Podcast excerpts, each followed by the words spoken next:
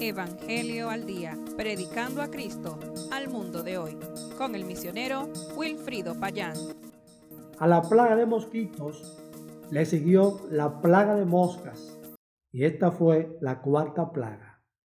Y vino toda clase de moscas molestísimas sobre la casa del faraón, sobre las casas de sus siervos y sobre todo el país de Egipto. La tierra fue corrompida a causa de ellas. Éxodo capítulo 8, versículo 24. Una vez más, debemos aclarar que el texto hebreo no especifica qué clase de insecto era este, pero la mosca se acepta como el más indicado. La Biblia de las Américas, siendo más literal y fiel al texto hebreo, traduce enjambres de insectos. Y la nueva versión internacional lo traduce tábanos que es un insecto parecido a la mosca, pero de mayor tamaño, cuya hembra produce picaduras dolorosas. La contaminación que éstas trajeron a Egipto fue tan grande que Moisés dice, la tierra fue corrompida a causa de ellas. A partir de esta plaga, se dice expresamente que Dios hizo clara distinción entre su pueblo Israel y los egipcios, y lo libró del juicio que estaba dirigido al faraón y su pueblo. Aquel día yo apartaré la tierra de Gosén, en la cual habita mi pueblo, para que no haya en ella ninguna clase de moscas, y yo pondré redención entre mi pueblo y el tuyo. Versículos 22 y 23. De la misma manera, antes de la gran tribulación, ese tiempo escatológico en el que Dios derramará juicio sobre el mundo rebelde, Dios hará distinción de su pueblo, la iglesia. La enseñanza apostólica en 1 Tesalonicenses capítulos 4 y 5 es que los creyentes serán arrebatados por el Señor en su segunda venida, antes del inicio de la gran tribulación, y así su pueblo será librado de la ira de Dios que se derramará sobre este mundo. Durante el tiempo de las plagas, el faraón ofreció cuatro arreglos o tratos a Moisés y Aarón. Los dos primeros los tenemos aquí durante la plaga de moscas. El tercer trato durante la plaga de langostas y el cuarto durante la novena plaga que fue de densas tinieblas por tres días. El intento de negociar con Dios es la señal más profunda del orgullo de un ser humano y la evidencia más cruel de su insensatez y falta de conocimiento. A los judíos que rechazaban la inclusión de los gentiles en la salvación de Dios, el apóstol Pablo les escribió, ¿quién ha resistido su voluntad?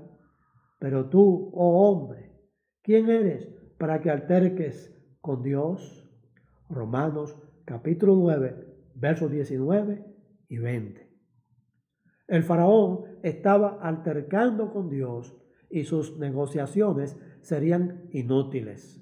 Y cualquiera de nosotros que pretenda negociar con Dios o proponer algún arreglo conveniente para creer en Él y hacer su voluntad, se hallará en la misma posición del necio faraón. ¿Por qué no nos sometemos de una vez por todas a Dios y hacemos su voluntad. Cuidémonos de hacer como el faraón. Él no estaba interesado ni en la voluntad de Dios ni en el bienestar de los hebreos. Lo único que él quería era detener las plagas, pero sin ceder ni un punto a la autoridad de Dios. La propuesta número uno del faraón fue esta. Vayan y sirvan a su Dios pero sin salir de Egipto. Le dijo a Moisés, andad, ofreced sacrificio a vuestro Dios, pero dentro del país. Por supuesto, esto era imposible, porque los animales que ellos sacrificarían eran dioses para los egipcios y no lo iban a permitir. Para servir a Dios, el cristiano no puede permanecer dentro del mismo mundo que lo alejaba de Dios. La santidad que el creyente ama no es el principio regulador del sistema del mundo. La obediencia a Dios y su palabra, que el verdadero cristiano procura amorosamente no es lo que el mundo busca ni anhela.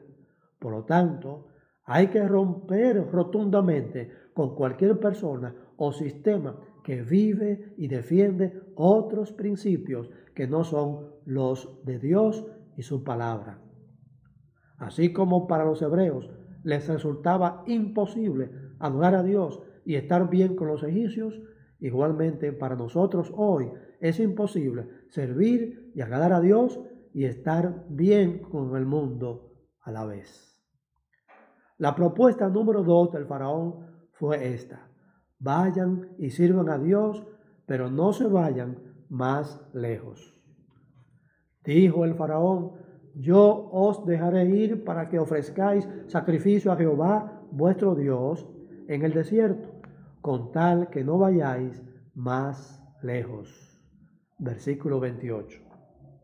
Todavía hoy, Satanás y el mundo nos invitan a no ir más allá de lo rutinario en nuestra comunión con Dios y a no tomar con seriedad y compromiso nuestra fe y práctica del Evangelio. Dios no estaba sacando al pueblo de Israel para dar un paseo por el monte Sinaí y luego devolverlo de nuevo a Egipto.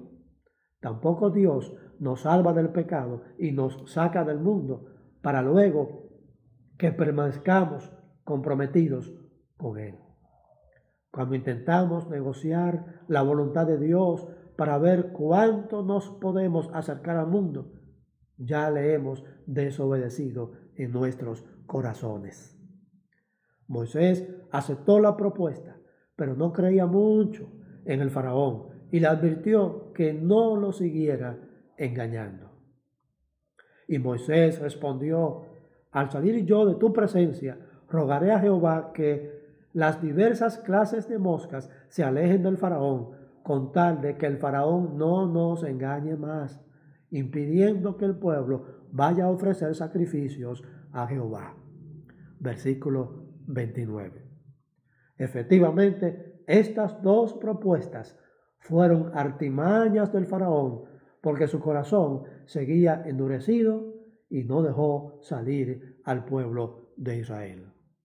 Amigo que me escucha, nuestra exhortación en esta entrega de hoy es no negocies con Dios tu obediencia al Evangelio.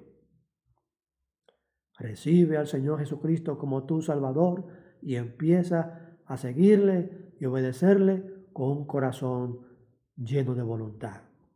Entonces recibirás no solamente la salvación del Señor, sino también su dirección y su guía para vivir en este mundo una vida cristiana comprometida con el Evangelio.